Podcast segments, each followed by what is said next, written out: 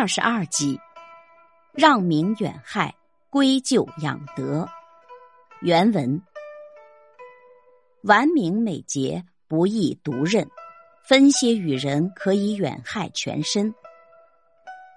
汝行污名，不易全推；引些归己，可以韬光养德。原文的意思是：完美的名誉和节操，不要一个人独占。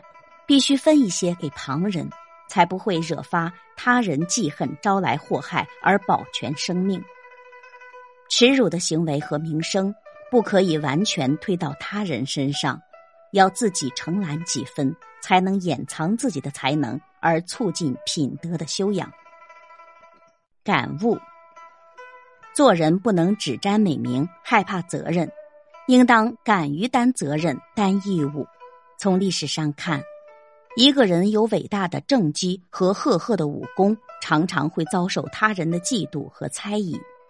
历代君主多半都杀戮开国功臣，因此才有“功高震主者身危”的名言出现。只有像张良那样功成身退、善于明哲保身的人，才能防患于未然。